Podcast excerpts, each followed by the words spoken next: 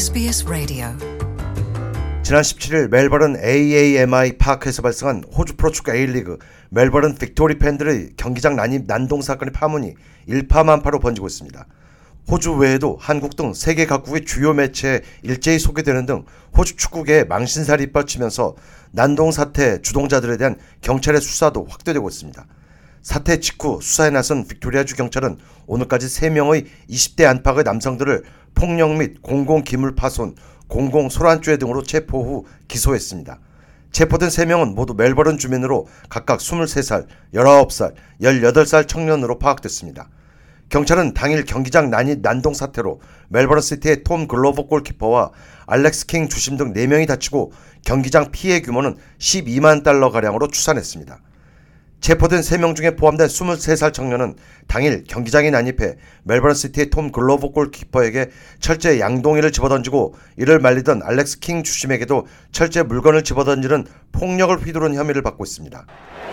is bleeding. He's been hit with one of the bins.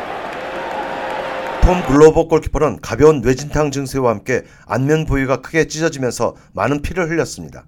한편 언론들은 추가 기소도 이어질 것으로 내다보고 있습니다. 축구계의 충격과 분노도 계속 확산되고 있습니다.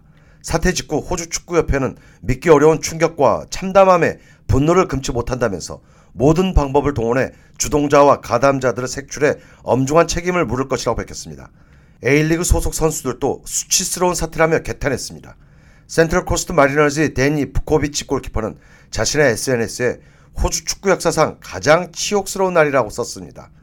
호주 국가대표팀 사커루즈 주장을 역임한 폴 웨이드는 세계적 망신이다라고 개탄했습니다. This is a worldwide embarrassment. Lock them up. Seriously. Like banning or giving somebody a life ban, fine, no problem, but don't stop there. 호주 축구 선수 협의회도 성명을 통해 난동 가담자를 전원 색출해 일평생 축구장 근처를 얼씬거리지 못하게 한다고 목소리를 높였습니다. 이번 사태는 지난 17일 멜버른 AAMI 파크에서 거행된 멜버른 더비의 전반 경기 도중 멜버른 시티 골문 뒤쪽에 자리 잡고 있던 멜버른 빅토리 팬들 수백여 명이 느닷없이 경기장으로 난입하면서 촉발된 바 있습니다.